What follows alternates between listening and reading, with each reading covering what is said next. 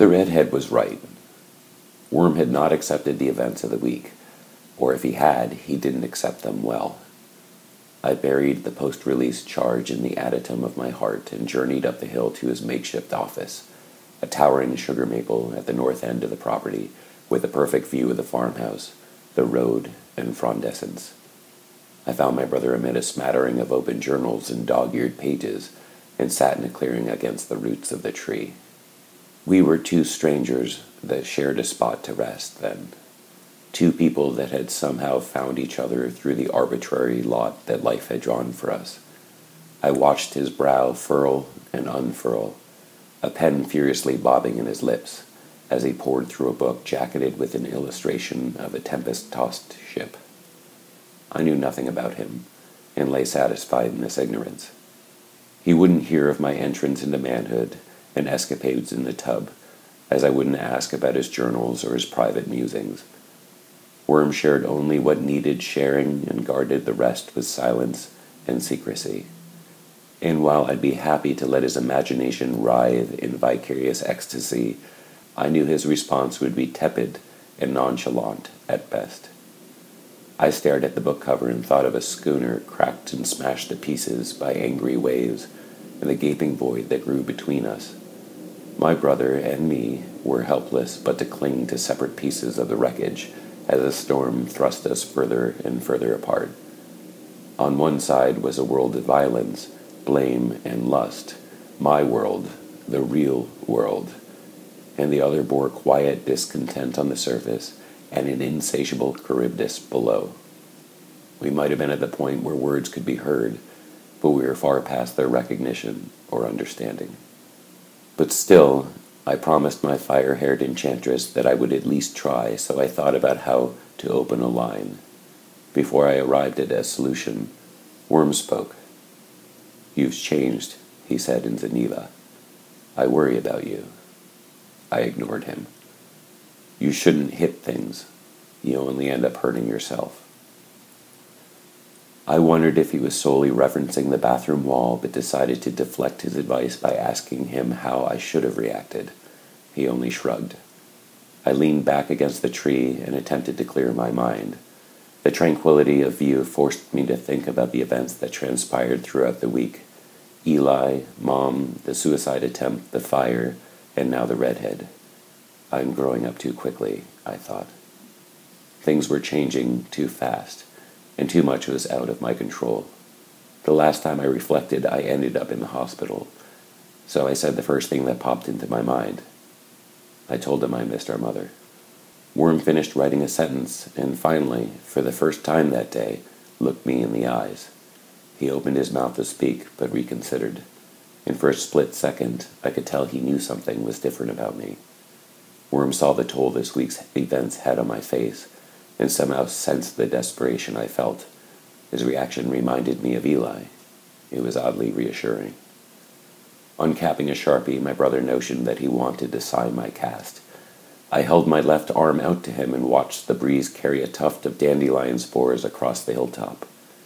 They seemed lost in a kef, content to be carried beyond their control. Enviously, I wondered if we all struggle against the breeze. I wondered if it was even possible for me to succumb as they had, to drift on life's trade winds, aloof to where they took me, indifferent to the length or the comfort of the ride. For some reason, my mind was transported to the litter of puppies and the hopelessness of the blind runt. When reverie passed, I looked down to read my cast and laughed.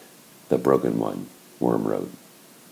Without smiling, he returned to the pages of stormy seas.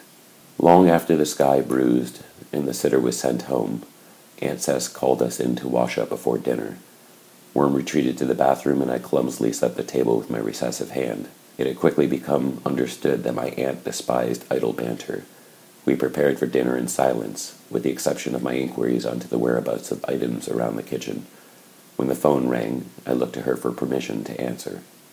Tell whomever they are that we shall need to call them back after dinner, she said, pointing to the phone with the pot holdered hand.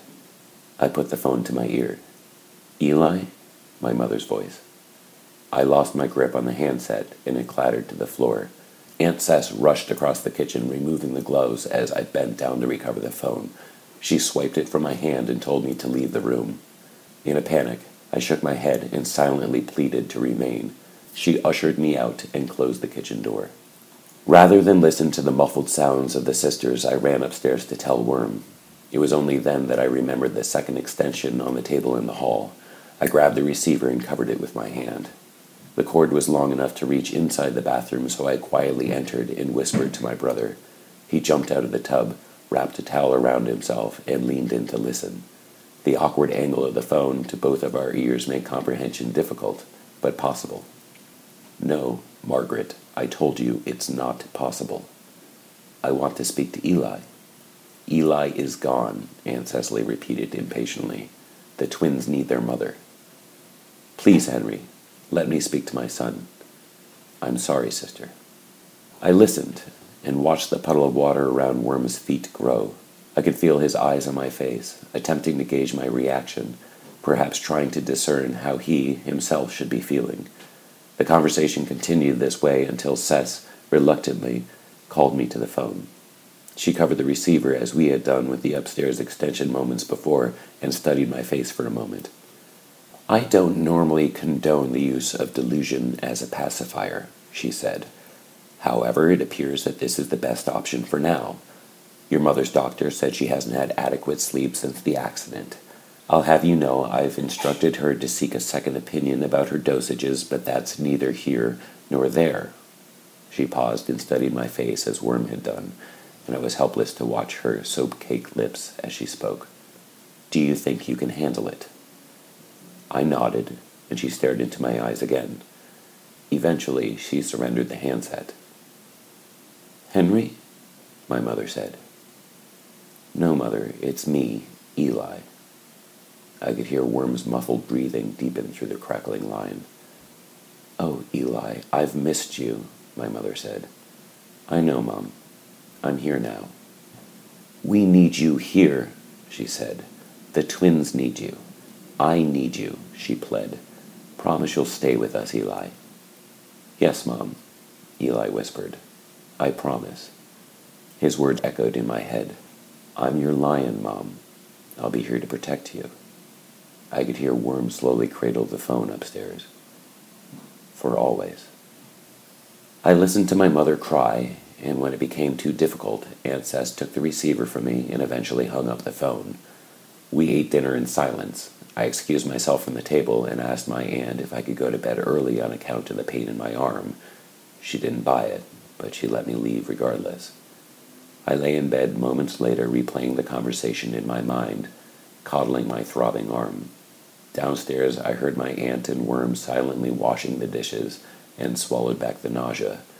I envied Worm for not being affected by the sounds as I was, and wondered what primordial force bound us to our mental afflictions and left others free of them.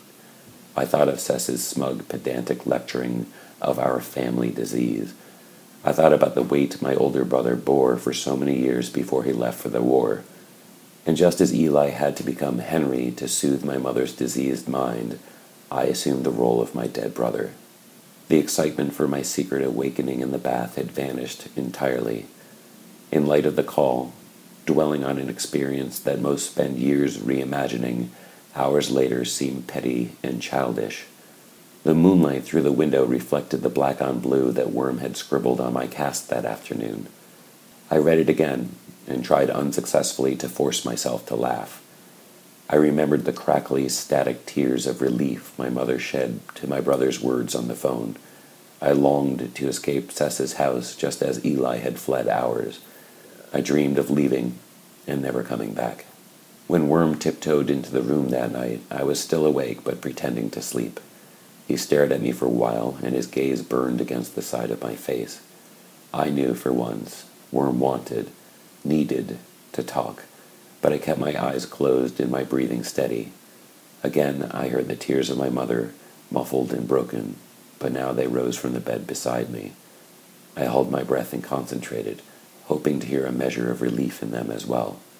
I fell asleep listening to my brother cry, trying to discern which of us, if not both, was the broken one.